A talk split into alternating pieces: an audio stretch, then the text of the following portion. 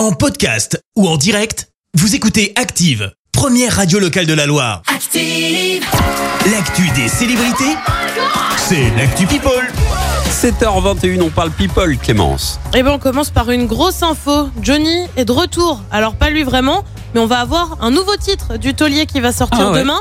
Annonce faite par Universal qui a retrouvé dans les archives la, une- la fameuse chanson qui va sortir. Le nom Le Spécialiste, ça a été enregistré en 1969. Sans amis, toujours seul. Triste comme un linceul. Devant lui, l'argent brûle.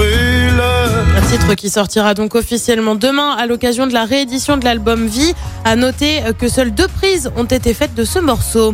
On reste dans le monde de la musique avec deux artistes qui sont un peu dépités, Elton John et Jean-Louis Aubert. Et bah oui, ils doivent euh, à- tous les deux annuler leur concert à cause du Covid. Du coup, ils sont plus, c'est plutôt compliqué pour eux. On quitte le monde de la musique pour celui de la télé-réalité avec des ex qui commencent à laver leur linge sale en public. It gets ugly, comme on dit en anglais, ça devient moche quoi en gros. Mais Kanye West s'en est pris à Kim Kardashian et pour cause. Il affirme avoir une sextape de Kim K, grande classe, dit donc Kanye. Oh, sextape entre Kim Kardashian et son ex Ray J. Une première vidéo avait fuité en 2007.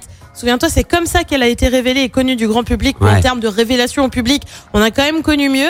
En attendant, Kim K a répondu à Kanye et affirme qu'il n'y aurait pas de deuxième vidéo de ce genre. Bref, le divorce entre ces deux-là, c'est quelque chose. Eux se sont séparés dans le plus grand secret. Estelle Denis n'est plus avec Raymond Domenech. Une rupture qui daterait d'il y a plusieurs mois, mais que l'on a appris hier. Ils ont été clairs, ils ne souhaitent pas commenter cette rupture. On le rappelle, leur couple avait été euh, projeté hein, sur le devant de la scène suite à la demande en mariage de l'ancien sélectionneur de l'équipe de France suite à la défaite à l'Euro de la France face à l'Italie. Et puis on termine par le très, mais alors très beau geste d'une chanteuse, puisqu'il s'agit de Rihanna.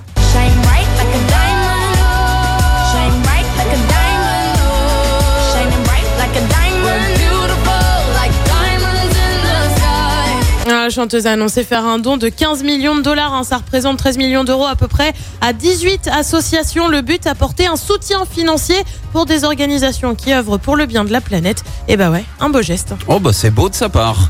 Merci Clémence pour cette Actu People. On va te retrouver à 7h30 pour le journal. En attendant, retour des hits avec Clara Luciani. Voici Respirer encore. Et puis restez dans le coin d'ici un petit quart d'heure. Merci, vous avez écouté Active Radio, la première radio locale de la Loire. Active.